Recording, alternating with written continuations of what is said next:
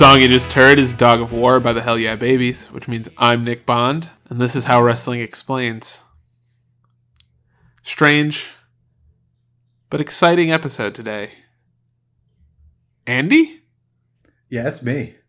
Oh, Angry Andy's here. Uh, you may know him from such wrestling promotions as New York Wrestling Connection or such podcasts as Nick and Andy Tag Team Wrestling. You probably don't know him from that. We had like 12 listeners. Uh, They were loyal though. yeah. Thanks. Thanks, uh, Nick and Andy, Res- Tag Team Wrestling Army.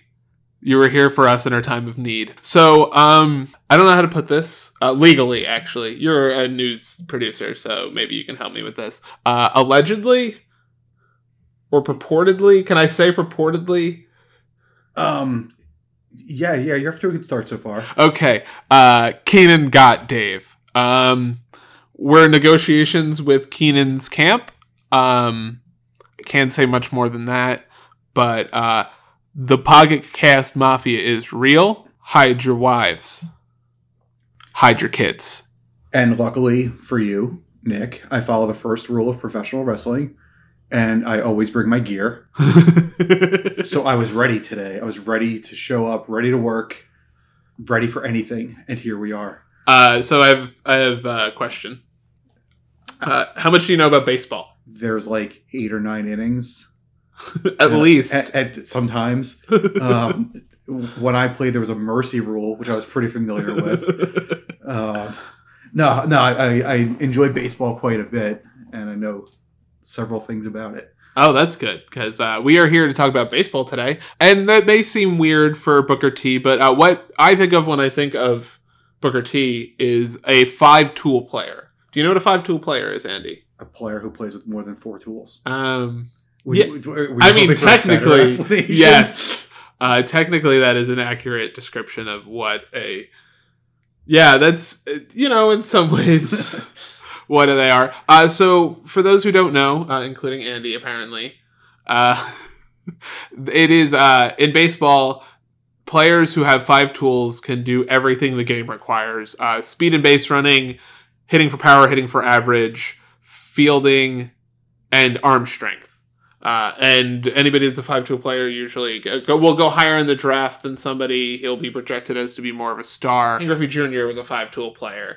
Uh, Willie Mays five tool player. In today's game for me as a Yankee fan, it's Aaron Judge. Booker T is the perfect example of why, even if you're the best player, even if you're a five tool player who ends up living up to your talent, which I think Booker T did, a lot of it comes down to. I mean, in baseball, it would be how your team is built around you, but in wrestling, it's kind of how you're booked, right? In wrestling, the creative team and your opponents, your tag team partners are your team. So if you are booked poorly, if you're booked to look like an idiot, it really doesn't matter if you are a five tool player or the best guy on the roster. You're not going to be the all star that a five tool player in baseball almost definitely would be. Yeah, if they live up to their potential, and it's and we talked about this. Uh, Dave and I talked about a lot about this. That Booker T was always able to shine, no matter how bad the lineup was around him, no matter who was. Because we like we gave Stevie Ray a decent amount of credit, I think, for the people that listened. We were we did right by Stevie Ray in terms of his influence on Booker and the way he helped him. But there are some matches where they are the only two people that can wrestle at all, and Stevie Ray can wrestle at like a quarter of the ability of Booker T. But Booker T just stands out in every single match. Booker T shines, and Booker T shines through when the writing around him has no shine whatsoever. yeah, he really trans. He's a transcendent star, and it's because he can talk, he can wrestle technically, he can do, he can brawl. He's a high flyer, and he's a great psychological wrestler. Booker T for me is like the kind of guy. Booker T in WCW for me is a five tool player signed to like your local non-affiliated team. So like the Ducks. for us, it- it'd be like if he was the starting second baseman for the Ducks, yeah, playing and was hitting like 50 home runs and just destroying the Independents. batting six hundred against the Crawdads. You're like, what? What is this? Yeah, why is, Is this guy stuck here? yeah, it sounds like it's yeah, it sounds like it. There's definitely a team in the Crawdads. Where they are, we don't know, but maybe on another alternate I, universe. I think there's like a blue crabs or something that, we, that the Ducks do play against. Yeah, yeah, the Bridgeport Bluefish. What you have to understand is that like Booker T is just one person, same way Mike Trout is just one person. Booker T is not in any way the reason the WCW didn't beat WWE. He is one of the least the people you could put the least blame on in fact he did the best job when they needed him he came back from gi bro he did everything they asked of him and he did so while doing his best in basically everything he did So for your money, is Booker T the guy who hit 40 home runs for the Indians in Major League, where it's just the team built to fail with Yeah. a guy shining through? yeah president palmer from uh from 24 dennis haysbert uh yeah i i just listened to a podcast about major league i'm not a savant I, I was amazed. that You just pulled all of that out of nowhere. I got speechless. She's tough now, Jobu. Look, I go to you. I stick up for you. You know help me now. So fuck you, Jobu.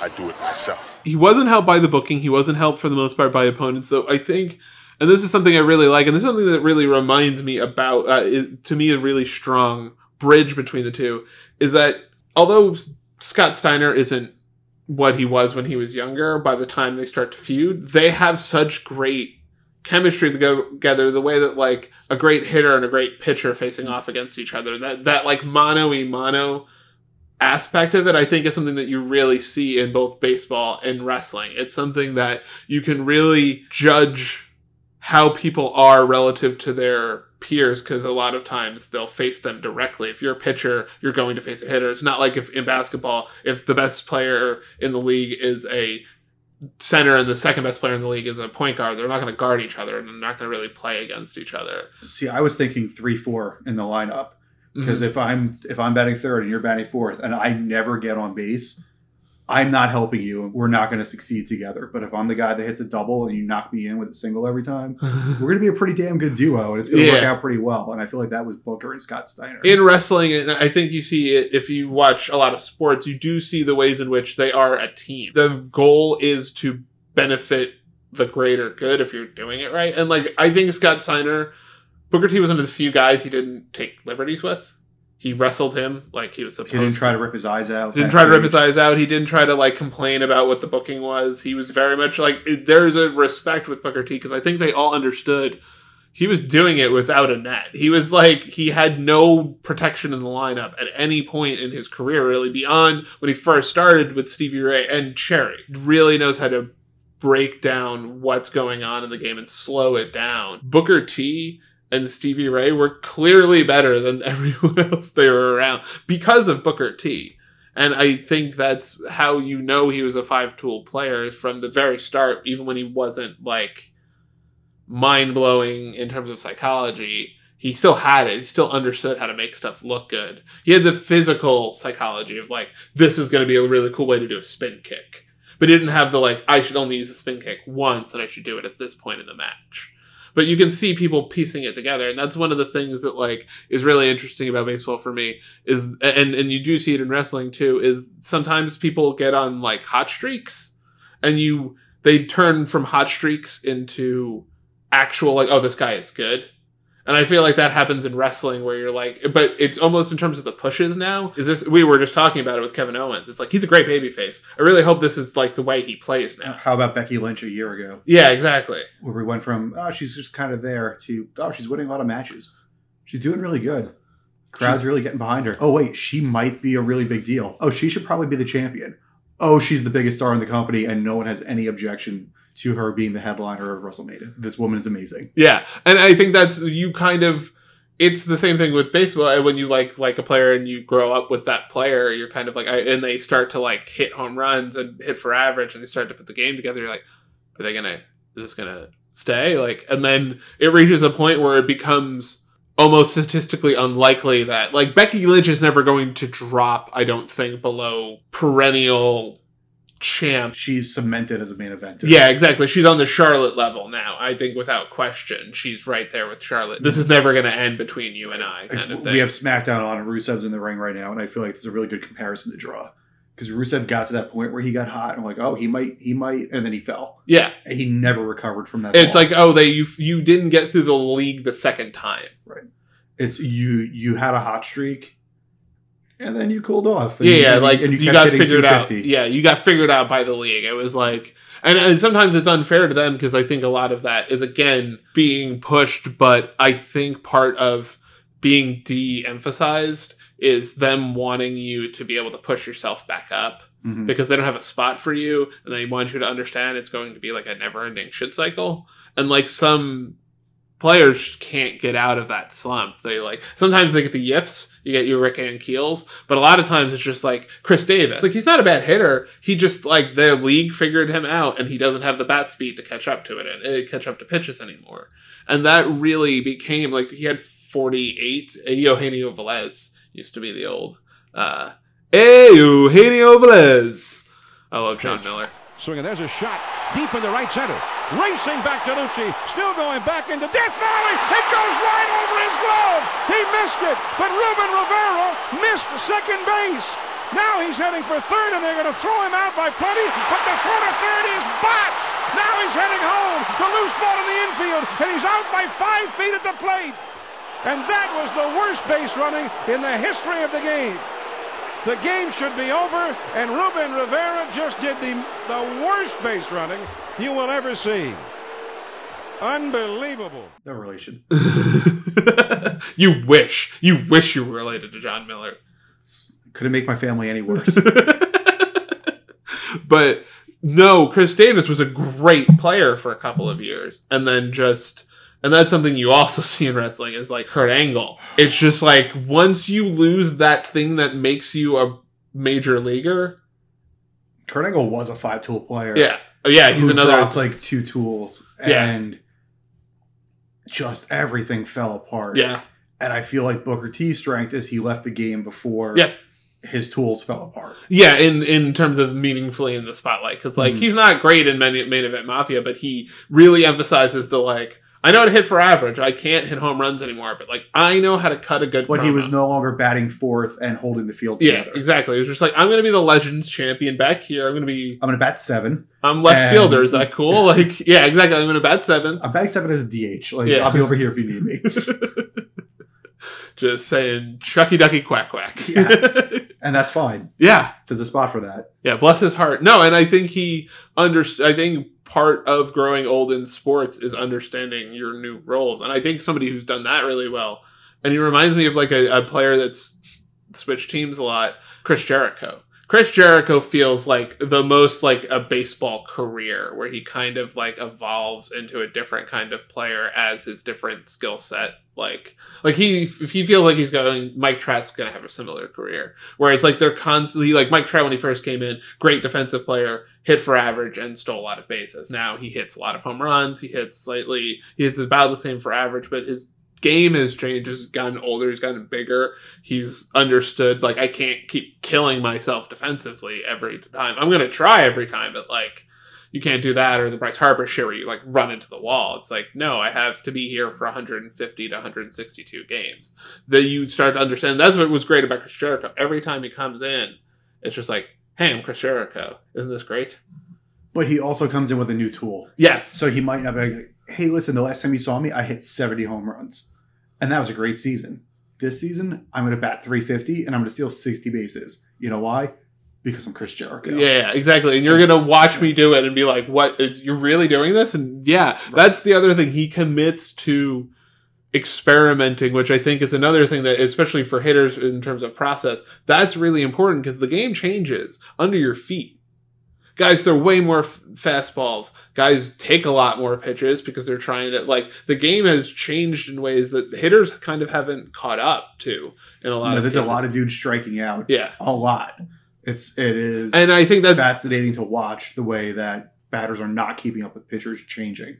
And I think that's something, uh, and, and not to constantly do the like, yeah, this is, but it's really like when you think about it, something you see a lot.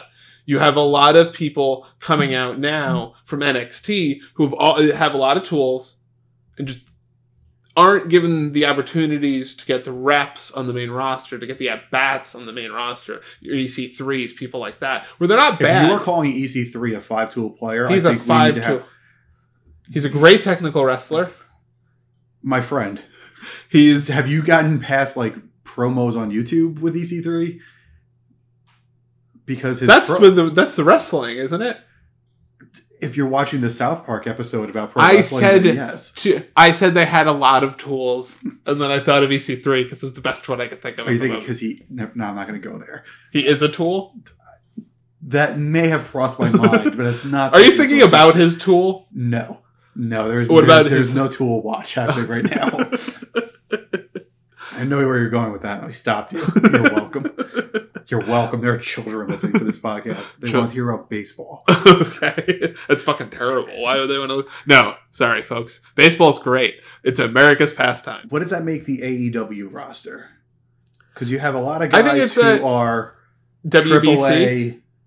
No, I'm serious. you It's have, kind you of have like a lot of guys who are AAA five tool players who have for like two or three seasons kind of been crushing it. Are they guys that are going to adjust, have trouble adjusting to the game on when the, they uh, hit a national s- stage? Is AEW going to be the AAF where you go, oh, Oh, and, it- and it disappears in a, in a couple months?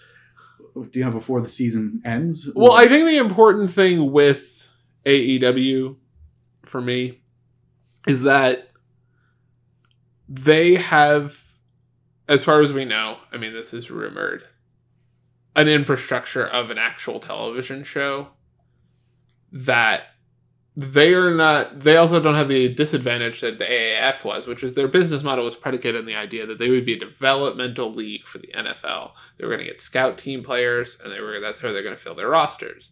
And the NFL teams are like nah.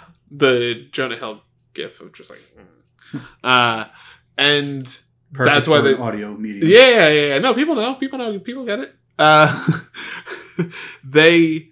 That's why they folded. It's because their entire business model, where I think AEW isn't trying to be a developmental system for WWE. I think it will be AAA. Those teams are like good in and of themselves. Even if they weren't going to be going to the major leagues, that would still be good baseball. And I think that's kind of where like, but obviously functionally they're uh, a feeder system. They're literally the farm system for the MLB. But I think that like they're also set up to function somewhat independently in terms of like they're well-run organizations that like are like have actual people working for them. It's not like a fly-by-night organization trying to take over MLB. So as far as the talent on that roster, the guys that have stood out as kind of quadruple A. I know that sounds like a cop out, but like when people talk about the NL as a quadruple A, that's kind of what I, I think it'll be like. I think WWE is the AL, and I think that AEW is kind of like the NL West of like the mid two thousands, where it's like a bunch of good teams, and then like the next decade they're really gonna hit the big time with like the Dodgers and the Giants, Giants winning a bunch of championships, the Dodgers trying really hard and failing repeatedly to win a bunch of championships. I hate the Dodgers. subtle. Um, but I I think that's kind of where they are. I think they have real potential to do really well a couple of years from now. so my my question is, do those five tool players persist as five tool players, or do they start focusing on individual strengths and roles? I think if they're smart, they'll do that. They'll they won't try to hit for a hit a home run every single time they come out. They understand that Kenny Omega is your home run hitter. They won't. They will try to build a team that tells a good story every week, which I think at its best, like Lucha Underground is like the best example of something I've seen in a modern television product of like everyone pulling in the same direction to tell like an overarching story about a a, a place of business or a place or a group of people. And I think that AEW could pull that off because the like being the elite series, there's this sense that they're all in and they're all in this together. It also shows that they have an idea of story arcs, Yes.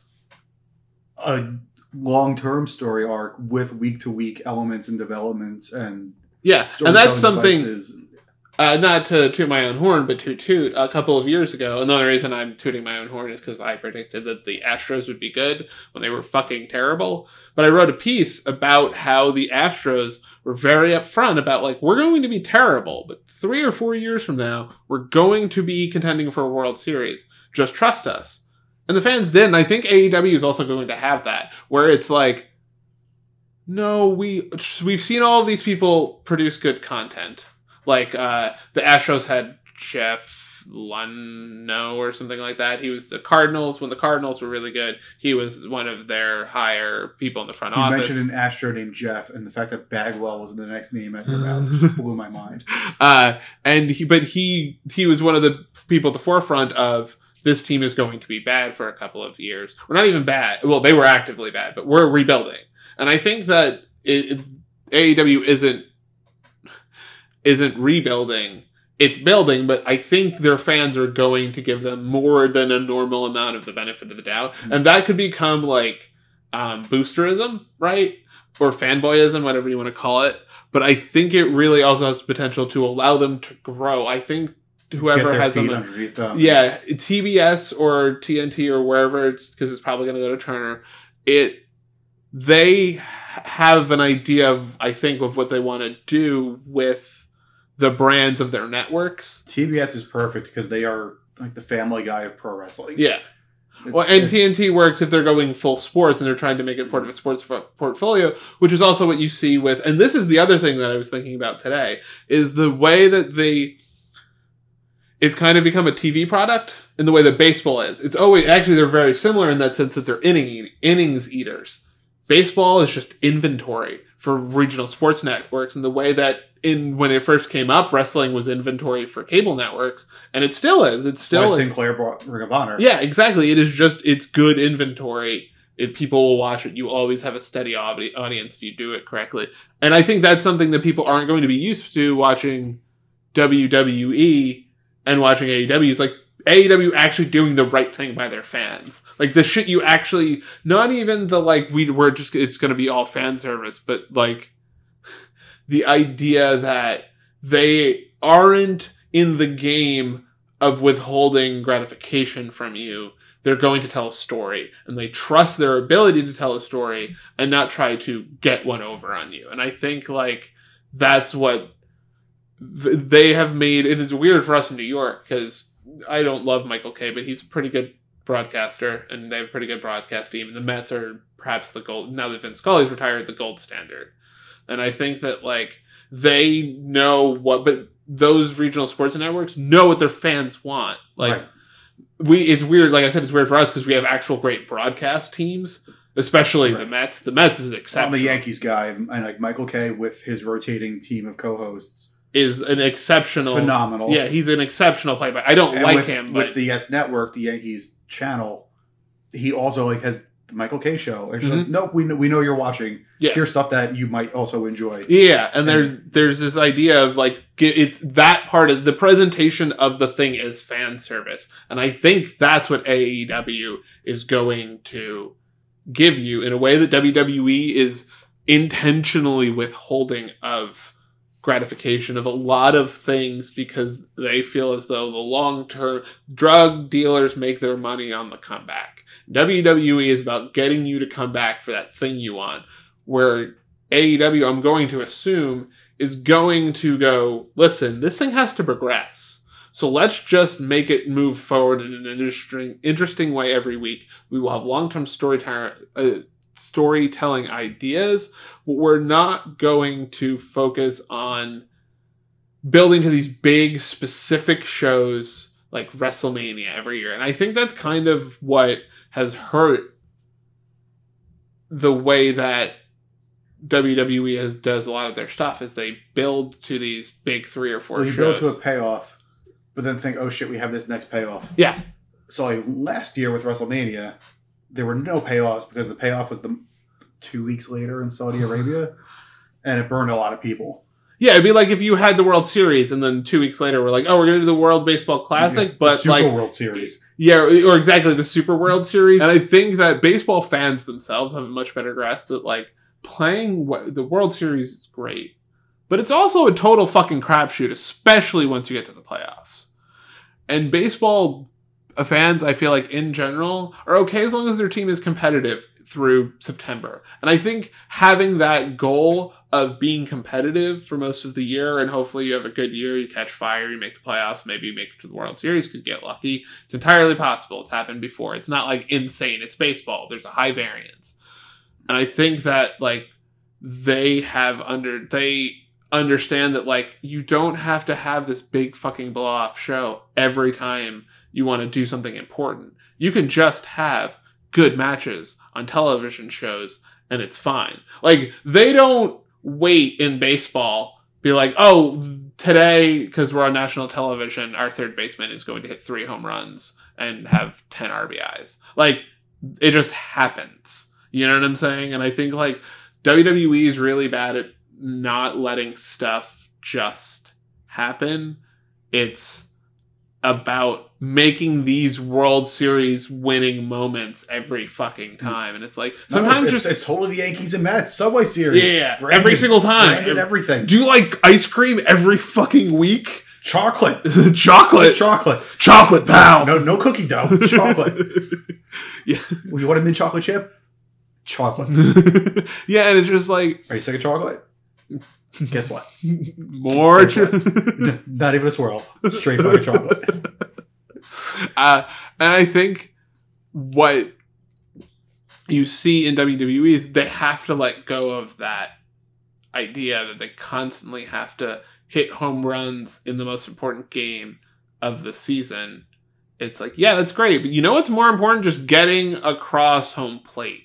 Just get to where you need to go. Like Kofi is a perfect example of them just playing the game the right way, manufacturing runs, doing everything in the right like in the way that optimizes the situation pretty much as best as you can and just scoring because they out like they actually focused on scoring and not just like we're going to hit a three run home run hopefully at some point just being like no we have to get that guy to third so that like at WrestleMania we can just bring him home and they did they did it perfectly because they kind of allowed them to do their own thing but they also involved themselves in it the meaning the McMahons of Mhm. course but like Pronouns, pal. no, but I, I they are this like it's the WWE, but it's also literally in this case the McMahon. There's no when you watch like I think when AEW's on, and this is something that happens in minor league baseball. I think when you go to the game, you kind of lose the sense of the overarching idea of the MLB. You're just kind of like, oh, it's a baseball game. And I think we're gonna watch AEW and go, this is a wrestling show. In the way that we do when SmackDown's good. Mhm. Which is like this As is opposed to Raw, which is a TV show about wrestling. yeah, exactly. And it's it's like and I think that's something that's going to be really refreshing is this idea that I'm just watching a baseball game. I'm just watching a wrestling show where people are on a wrestling show and I don't have to worry about the MLB being like, we actually have to hurry up with these pitches. Mhm. Or you can have and I think there are nuances to the rules. I'm not necessarily against them, but to use as an example, instead of them being like, uh, you could you have to pitch the three batters like okay i can understand why that's like gonna speed up the game but like is it worth lately getting rid of an entire section of strategy i don't know i think we have to evaluate that and i think that like there you're not going to get that sense when you're watching AEW that you get that like oh the commissioner is around the corner to, going to decide to change the game some way They're screwing with this thing I love to fix the ratings. yeah, exactly. And you're like, okay, I don't know how I feel about that. It could be good. It could be awesome. It could be like it, it could add a lot more strategy to the game. Or it could be I was down for 170 games this year. And now I kind of don't want to watch anything. Yeah. And and I think the other thing that I, I, I like that baseball does is they're they're very good at contextualizing stuff through numbers, which are very simple. And I think the WWE does this okay with like big events like uh, Royal Rumble. They do that Royal Rumble by the, by the numbers thing every year. Always awesome. Always awesome. Or when they choose to do a tale of the tape. Yes. But like that I always thought that they should do more stuff with like and they did it with Charlotte. They were like this is like the Her 14th 17th straight pay per view victory. Yeah, and it's like that was actually interesting like who is going to break her Yeah, it makes her. It shows how dominant she is, and a really easy to contextualize metric. Yeah. Like okay, 14 straight. Yeah. They I've need hit two. I've hit two home runs in six of my the last ten games. Like, Yeah. Oh, I'm amazing. Yeah, yeah, Um, like oh, you're either hotter than shit or just really good. And I think that WWE in particular has the actual documented history to do a lot more stuff with statistics. And I know that sounds like really nerdy, but you don't have to do anything crazy. You can just, and they do, like you said, when they do tell over the tape, they do actually clearly have these statistics like on hand in terms of their actual records. Dude, even something as crazy as Curt Hawkins' losing streak. yes, that was the other. That was just about to him say that being the jobber of all jobbers got him over to the point where he won a title at WrestleMania. Yeah. in his hometown. Yeah. And that's probably what they pitch is you're going to have one of the longest losing streaks ever, but it's going to end with you winning something. We don't know what. Maybe the Andre the Bat giant Reuniting with your best friend of the last Yeah. 20 years and winning a title at WrestleMania. Yeah, exactly. Yeah, Yeah. okay, I'll totally lose. But it told a story where he wasn't just losing like it wasn't just that he lost a lot. It's that he never won. And I think that's something that they told through numbers in a way that you wouldn't have a comprehension of it. It was just like this guy loses a lot. It's like he's lost 200 times and I feel like I've watched 100. It really like settles into your brain that this guy loses all the time, but he's not bad. He just lo- loses because he's an idiot. Like I was trying to explain to I was watching with friends yesterday, and it's like it's really hard to explain Curt Hawkins because he's again this is another guy that's like a, a great catcher, not great on offense, but like really gets where he's supposed to be, where he's supposed to be standing, how to make you look good. He does a lot of. He's a great hand. If you see how good his students are, you understand how good Curt Hawkins is. Yeah, Dude has great students coming out of his school. Yeah, he's a just a great hand. He's an old school. He's honestly- Armstrong. Yeah, he's a he's basically like a borderline line jobber guy, but with enough talent that if they he's almost too good at being that that role that he ends up being a utility man. You're just like, For me as a 90s baseball fan, he's Luis Sojo. yeah, yeah, exactly. Yeah, it's just like they aren't the best. You're not saying, oh, this guy's a Hall of Famer. You're like, he's way better than He's And- memorable. he's memorable and that losing streak was really a was memorable and b it really made him into a character that persevered through a lot of stuff without actually like piling it on and being like he did! He's the great this is the greatest moment! It was like this is good this is good good for him. Like Good because- job, pal. because it wasn't it was one of those things where like it's kind of like uh, this is a different sport but it's kind of like in no actually i think i can use it. Nolan ryan walked a lot of fucking people. Mhm. and he was basically a 500 pitcher. He also struck out a trillion people. Well, look at almost any home run hitter. yeah. They strike out. Yeah exactly as often as they homer. yeah exactly. I watched the Yankee game last week where Aaron Judge struck out four friggin' times in one game. But that SOB will hit a thousand home runs. yeah So exactly like, okay, well, tonight You- wasn't your yeah, night. Exactly. Not uh, nobody. Nobody's perfect in these games, and like Curt Hawkins, you don't get to strike out that many times without being a good enough hitter that they need you. Same thing with Chris Davis. To go back to Chris Davis, similar situation. You're still in that run, in that lineup lineup for a reason. because yeah, because if you get make contact with the ball, it's going to go very far. You just can't make contact with like good contact with the ball right now, and that was kind of what it felt like with Curt Hawkins. And they did a good job of playing it in that middle lane where he's not the worst wrestler you've ever seen. He's just not good enough to ever win. And I really think that that's like the best example in a very long time of them using an actual win loss statistic. It makes wins and losses matter because that's like the one thing they really have. Like I've made wrestling statistics because I'm a giant nerd, and there are a lot of baseball, there are baseball styles because there's so much data that you can get from house shows, from stuff like that. There's so many things. They don't even have to include house shows. They can literally just include like television appearances and pay per views and make it like you understand how these people are doing. I don't really care about the validity of the numbers, but give me some context, and they do do it when they want to, and it comes out great almost every time. And you see it every single year in that Royal Rumble video. And NXT. And NXT, NXT is really good about making wins and losses matter. yeah, Undefeated streaks, or I've lost once, yeah, and it wasn't to you. yeah. Not going to beat me. They actually go, I have, yeah, I've had one loss. I've won this many times, and people are allowed to lose because it's not, you're not losing track of it. It's a, it's a thing that's paid attention to. And I, baseball is the all time best at this in any sport. I don't think it's close.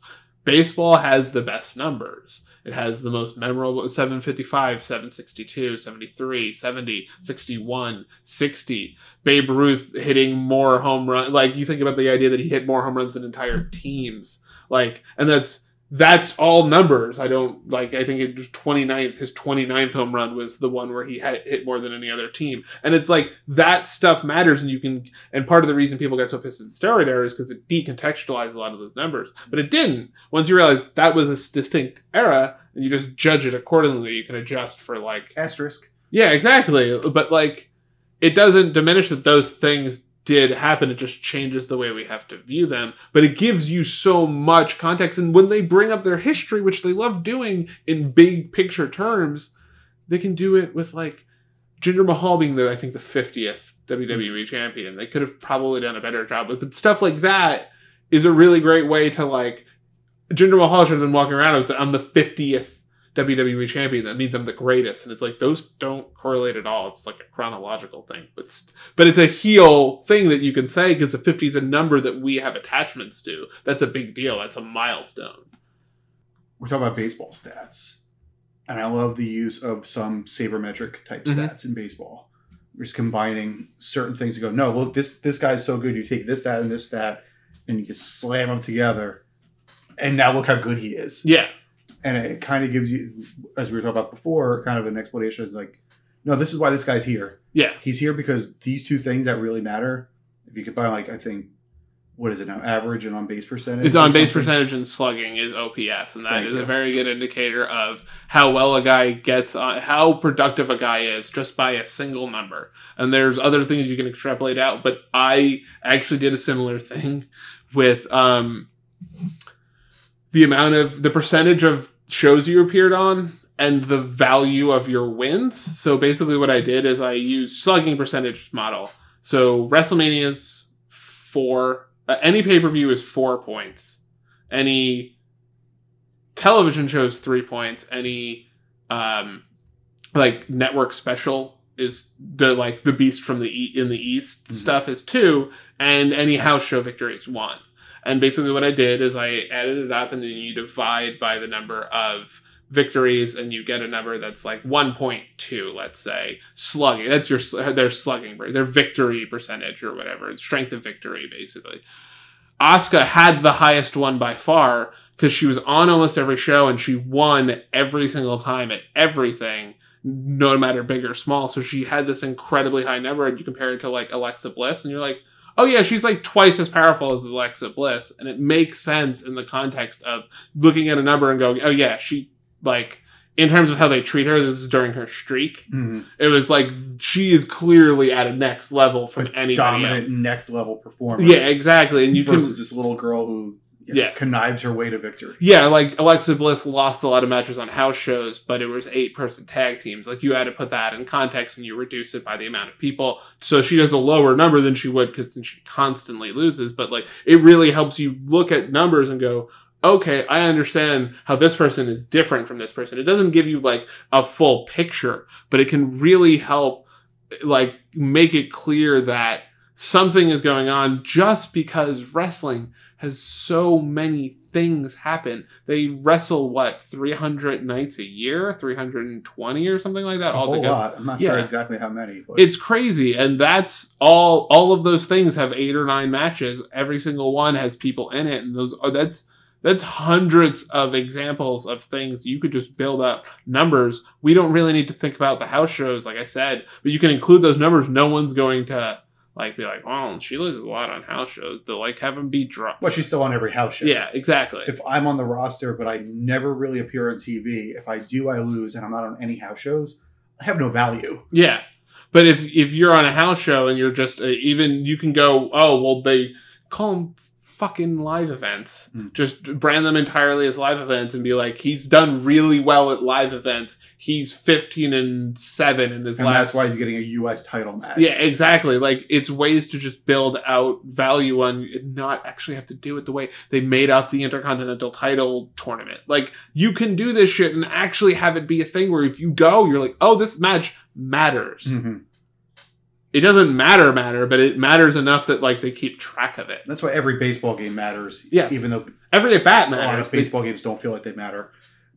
because everything's documented and recorded, and there's a you can watch. Monday Night Raw and a ton of matches don't feel like they matter. Yeah, Because the champ's not there and not competing for anything. yeah they're just they're just constantly and that's like where i think there's real space for improvement especially and i hope when they go to fox they actually start doing stuff like that because it's a great opportunity to kind of rebrand that as a more sportsy show uh-huh. especially because it's smackdown it's not raw right. Don't have where I feel you can get a talking smack back into place. Yeah. And because baseball does that really well. Yeah. And sports in general do that really well. Well, they, here's the post show. Yeah. Here's everything that you missed that matters. Yeah. Here's the stuff that you saw that matters, and we're going to explain why it matters more than you realized it matters. yeah Pay attention. Yeah it's And- real and i think triple h said that is coming back on fox sports one It damn well should. It's, Yeah. What a missed opportunity. If yeah talking smack is one of the content. that is i think we can end on that talking smack is a really great example of a post-game show that is the one other thing in terms of the presentation that wrestling is missing you have to create content people will watch because they just watch wrestling and they need to decompress from how hyped they were from wrestling you know how you do that you give them wrestling adjacent entertainment which is why like i wouldn't Miz and change Mrs. Miz and mrs is on i'm not like i'm not like get this shit off i'm like oh cool i like those guys because they were just on the show i really like Right. yeah it's now that here's them out of context. yeah and here's like highlights and clips and them talking and, and analyzing what's going on it's yeah so now that we've solved wrestling and baseball right we've Was solved that a problem that we had to solve? i guess um i have a question i've been thinking about this entire time I can't wait to hear it.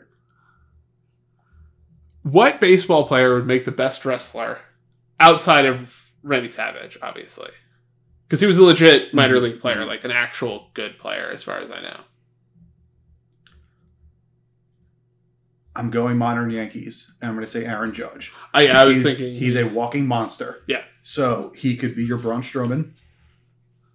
But I say this in the most loving Yankees fan kind of way, in case this monster ever, you know, hears this and sees me in the bleachers.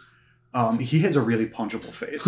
so if you needed him to be a six foot eight heel who eventually gets his comeuppance, I think a lot of people would be just fine seeing him eat it. I um, I think uh, in the history of wrestle uh, of baseball, um, I think it's Ichiro. He would just be like, I just think he would be the most awesome wrestler. Like, I'm just picturing him getting halfway down the first base line while swinging yeah. and trying to imagine that translating into wrestling. I want him to. He'd be the best, like, version of Ricky Steamboat you could ever imagine. I feel like he just get his ass kicked and keep coming at you. you know, he did just retire from baseball. Yeah, like he. We could probably make this happen. If you, do, you think get, if we just yell outside of his house, Ichiro? this is 2019. I think if we tag him and like Matt Bloom and Triple H in one Instagram post, We're in. it's it's done. Oh, you're It's done. I knew it was a good idea to have you on the show. It's done. That's it. Um, yeah. So NXT North American Champion before we know it. don't even joke about the dream like that. That's not cool, man. He'll be main eventing Oh, WrestleMania. okay. Okay. Just making sure like, you have a plan. 24th birthday. uh, so do you have anything to plug? There's an NYWC show coming up, right? uh, NYWC shows coming up every month. Uh, you can follow us on Instagram, Twitter at NYWC Wrestling, NYWC New York Wrestling Connection on Facebook, NYWCWrestling.com. Um, we are sometimes on independentwrestling.tv, where if you enjoy the sound of my voice, you can hear me make my live commentary debut at the Psycho Circus, which uh, is available on demand right now. Promo code NYWC20. Get you 20 free days. That's awesome. Yeah. Nice. Yeah, Uh, and if you want to watch me not tweet, you can follow me on Twitter, Andy Miller JMS. yeah, that's right. Juice makes sugar. So Uh, it's not changing; it's in too many places. and you can check me out um, at the Nixter, T H E N 1 C K S T E R. You can check us out at howwrestlingexplains.podbean.com. And don't forget to rate, review, and subscribe to us on iTunes. Five star reviews only, unless you really don't like the show. Then give us like a four star review. there will be no four star reviews. If you are going to have the nerve to give us anything less than five stars, you will meet me at the NYWC Sportatorium in Deer Park, New York, and we gonna roll. I like that. I like this new vibe. Yeah, we're not taking any shit. No stolen base.